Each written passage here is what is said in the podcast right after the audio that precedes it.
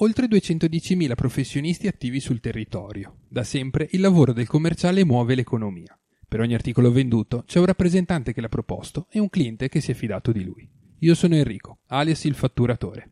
E io sono Marcello. E questo è il Commerciale Podcast, la voce dei rappresentanti.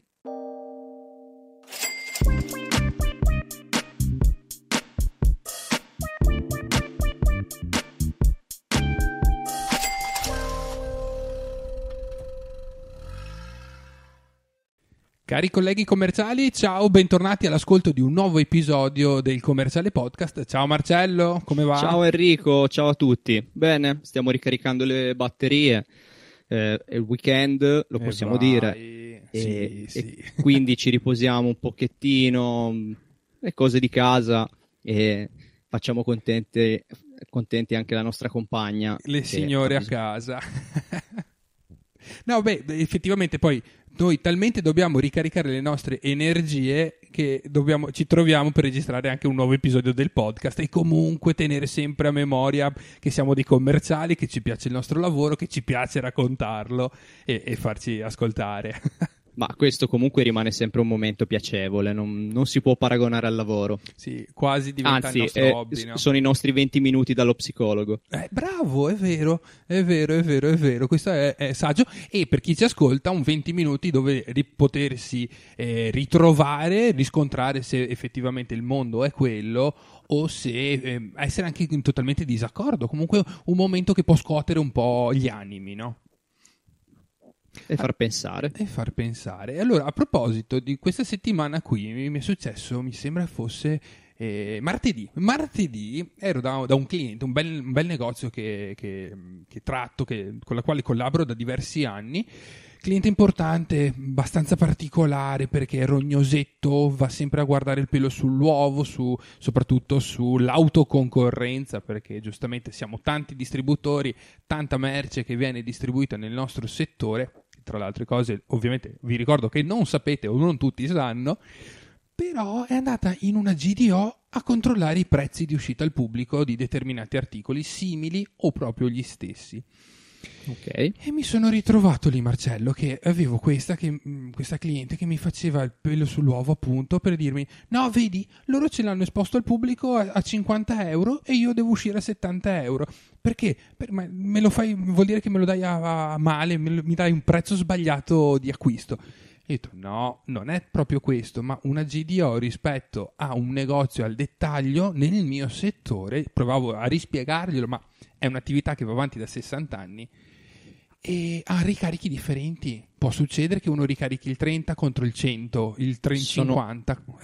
Sono logiche differenti, ognuno fa la sua logica di prezzo. È un problema che ho anch'io, me lo fanno spesso.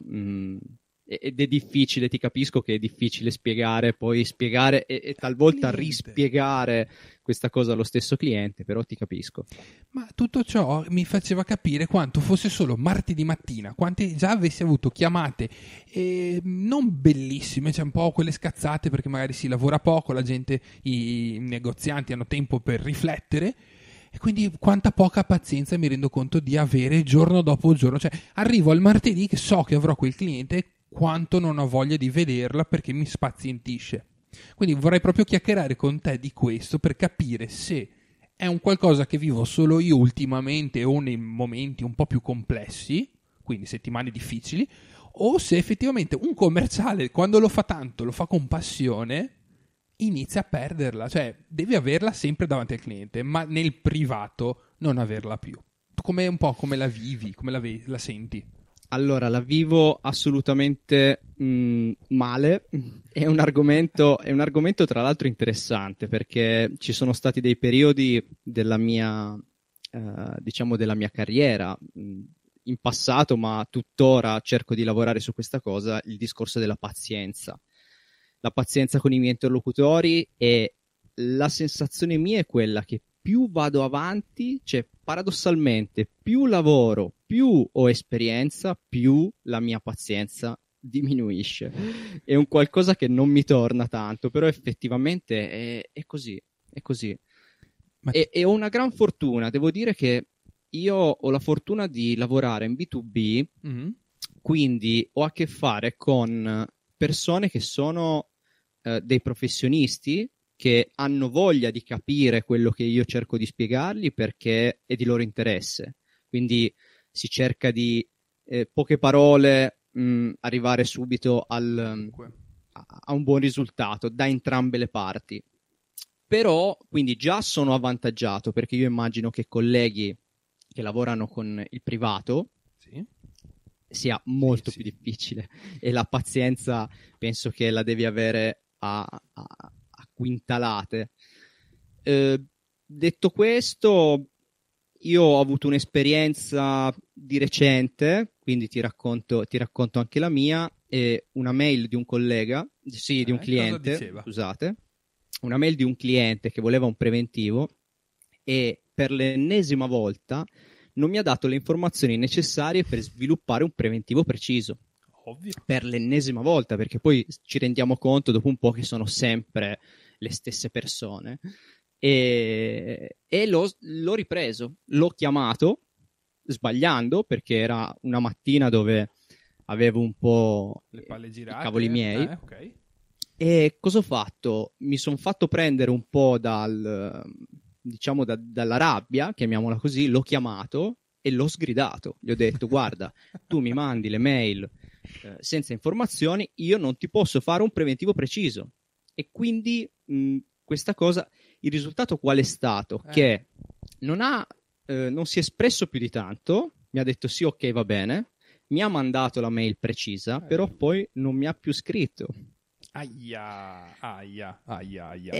Perché un cliente rimproverato è un cliente che potrebbe non stargli bene questa cosa, e quindi rischi di perdere il cliente. Beh sì, assolutamente sì. Allora, sgridare effettivamente i clienti, soprattutto se sono un po' particolari, e immagino che anche questo un po' lo fosse, perché se all'ennesima volta non ti manda ancora i dettagli per formulare un preventivo corretto, vuol dire che non è che proprio ci sia tantissimo sul pezzo nel discorso, però chiaramente dopo si risentono. Mi auguro solo che il tuo preventivo sia stato formulato talmente bene, sia così vantaggioso, a comunque dire a forza di gioco il prezzo vince in questo caso.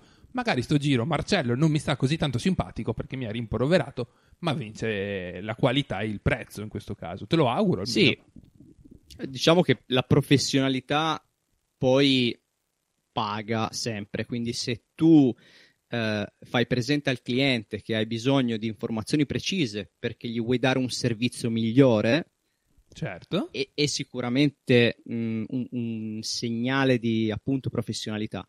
Però bisogna stare molto attenti, quindi ritorno al discorso della pazienza, certo, che viene a mancare, perché perdere la pazienza ti può danneggiare. Questo è un po' lo slogan: perdere la pazienza ti può danneggiare.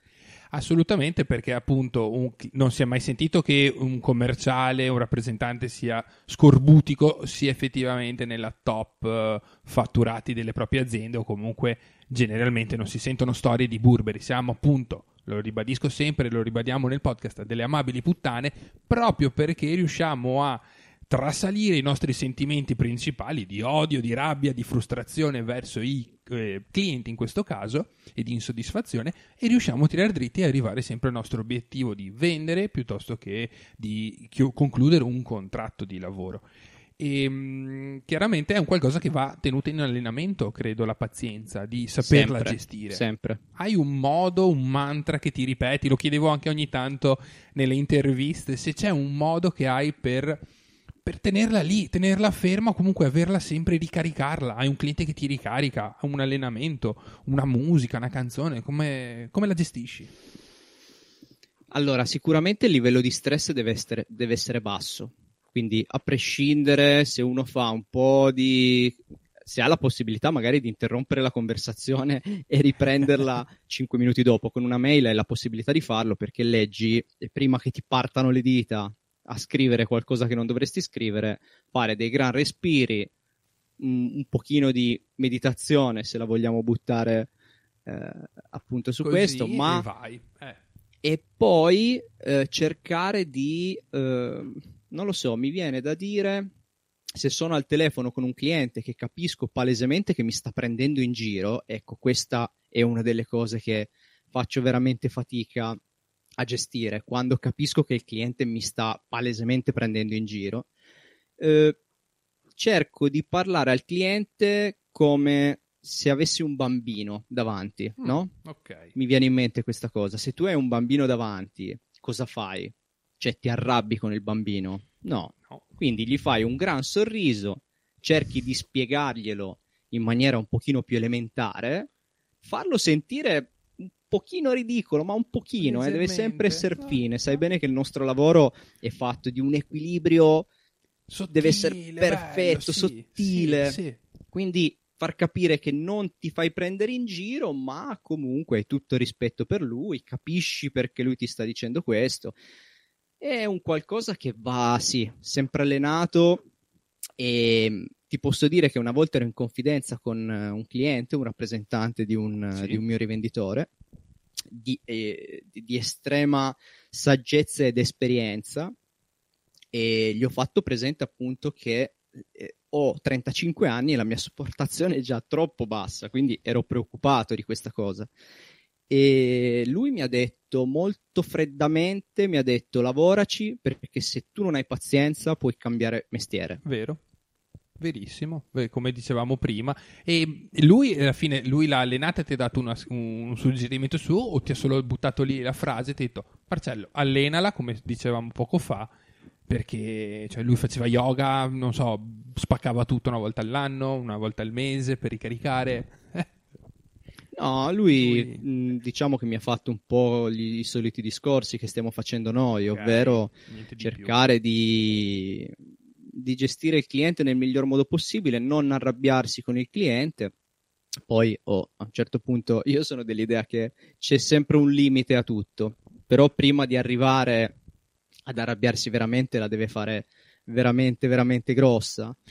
Deve esserci una grandissima mancanza di rispetto nei nostri confronti per potersi incazzare veramente, o addirittura mollare il colpo e dire: io con questo cliente non ho più intenzione di vederlo, di collaborarci assieme, ovviamente. E che chiaramente dimmi. No, mi chiedevo tu, Enrico, che consigli daresti agli ascoltatori, a me, perché io allora ci stavo giusto ascoltandoti ci stavo pensando, perché mi rendo conto nel mio adesso, nel mio essere di commerciale, di fatturatore, che già avere un weekend intero, io ho sempre lavorato forte, fino a 1 anno e mezzo fa, 2 anni, sabati, domenica mattina, se c'era da andare nella GDO soprattutto, andavo e martellavo, ma mi rendevo conto al finale che ero tirato, non ero nervoso, non ero stressato, non ero incazzoso, non sono di indole, ma non recuperavo mai le energie.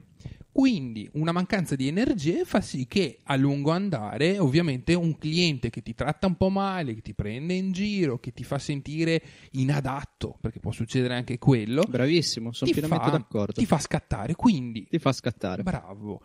Quindi adesso mi faccio i fatti miei con la mia compagna, mi sento con te per registrare il podcast 1 oretta ogni tanto, faccio questo, stacco, magari parlo di lavoro, chiacchiero dei miei articoli, ma io domani, quando riprenderò la giornata lavorativa, la settimana lavorativa, sono zen.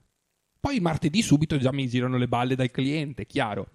Ma ho fatto tesoro, ho fatto incetta di energia positiva. Adesso vediamo questa tipo una filosofia zen.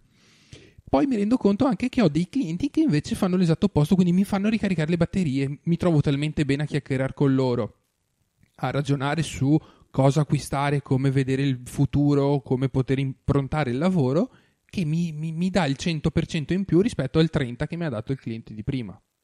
E là compenso. Certo. È un gioco di compensi, di dare e avere in questo caso qui. Sono d'accordo, tenere sotto controllo lo stress è la prima cosa, quindi riposare quando puoi riposare, ricaricare le batterie, cercare di fare attività sportiva. Bravo, a me personalmente la corsetta non esagerata, senza fare maratone, ma la corsetta di 5-6 chilometri, quando la posso fare la faccio, e mentalmente mi aiuta tanto. Ok. Poi limitare lo stress anche con l'organizzazione, sì, perché per quanto mi riguarda, ma chiacchierando con colleghi è una cosa che abbiamo abbastanza comune, se hai diciamo, se sei già abbastanza organizzato nel tuo lavoro, tieni il livello basso di stress.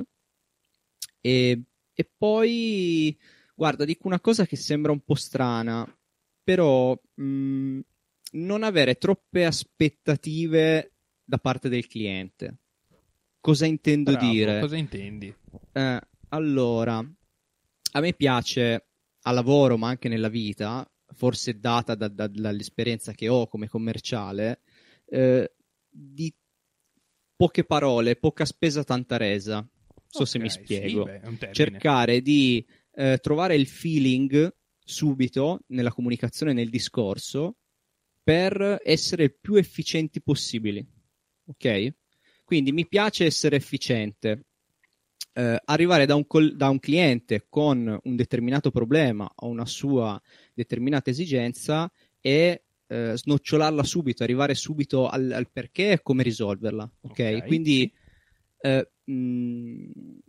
cercare di, non lo so, di avere un riscontro semplice per arrivare alla soluzione. È che mi immagino adesso anche gli ascoltatori che stanno ascoltando le tue affermazioni dicono vabbè, grazie al cazzo, effettivamente vorremmo tutti che il cliente... Vorremmo tutti. Sì, sarebbe il cliente ideale, voi arrivi, vi mettete subito d'accordo anche in fase di preparazione, di conoscenza, di dire guarda, io sono molto diretto, molto preparato, vabbè, chiaramente, comunque sono molto diretto, molto preciso, se riesci a esserlo anche tu nei miei confronti riusciamo a collaborare da Dio. Grazie, esatto. Ma va, vorremmo tutti, ti dicono, no? E quando non riesci, e quando ti ritrovi appunto il cliente rompiballe che ti mette il bastone tra le ruote ma non ti manda il preventivo corretto, non ti manda le... Là, cioè ti viene voglia, dici, ma io cosa sto perdendo tempo a fare con sta gente? Quello è. O quando anche ti lavora male il cliente e sai già che il suo lavorare male sarà una conseguenza anche per te. Quello non ti limita. Non ti limita. E dire, io, Madonna, vengo io a farti le robe.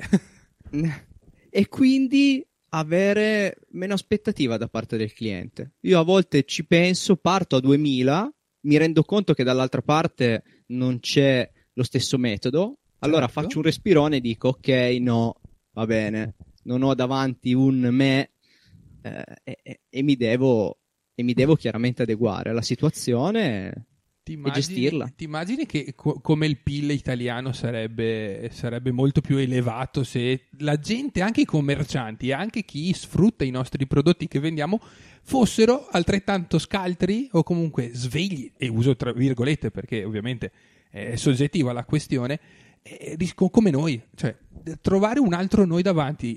A parte che palle, perché siamo delle pigne in culo. Scusate la volgarità ovviamente, perché precisi, no, perché questo, perché dobbiamo raggiungere il target, dobbiamo fare questo e quell'altro. Però, cioè ci mettono sempre, no in difficoltà, ma qualcosa in più, alzare sempre di più l'asticella, come vorremmo fare noi ogni sacrosanto quadrimestre di fatturati, ogni target. Avessimo davanti uno così si lavorerebbe meglio, sarebbe più facile le trattative, ci sarebbero meno incomprensioni. E ovviamente è una cagata la mia, la sto dicendo per ridere, però dobbiamo pensarci noi, andare su a prendere il Ministero dell'Economia, un buon commerciale che sappia fare il suo. Verissimo, in questo caso. Verissimo. È stato interessante, è stata una bella chiacchierata, sì. È un argomento... secondo me che toccherà a tutti, ma di base sì. Ricordo sempre a tutti di dire la vostra sul canale Telegram, ma anche in merito a questo argomento, se potete dare degli spunti di riflessione a tutti i nostri colleghi, anche a noi, è sempre ben accetto. Dei grandi suggerimenti, perché appunto noi abbiamo raccontato la nostra, quindi sport, cercare di gestire, l'organizzazione è cruciale e importante, però magari ci sono dei metodi, che sia, mi ricordo un ragazzo, Diego, che meditava la mattina prima di andare via al lavoro, diceva le cose più difficili le ho già fatte, adesso i clienti saranno solo le cose più tranquille che potrò fare, belli o brutti che fossero. Quindi tutti questi piccoli suggerimenti, soprattutto per i ragazzi nuovi, ovviamente, alla quale noi parliamo con questo podcast, per la quale il canale Telegram anche esiste, per dare una mano a chi inizia questo lavoro, perché no, ben venga utilizzarlo. Ovviamente Marcello, io ti ringrazio per l'ascolto, ti ringrazio per l'aiuto nella gestione e nella creazione della puntata. Grazie a te Enrico. Ricordo che appunto potete ridarci feedback utilizzando la pagina Instagram del Commerciale, che ringrazio per il supporto e per il sostegno, e recuperare tutti gli altri episodi su tutte le principali piattaforme. Vi auguriamo, andiamo al plurale questa volta, vi auguriamo un buon fatturato ragazzi. Grazie. Buon fatturato a tutti. Ciao, grazie.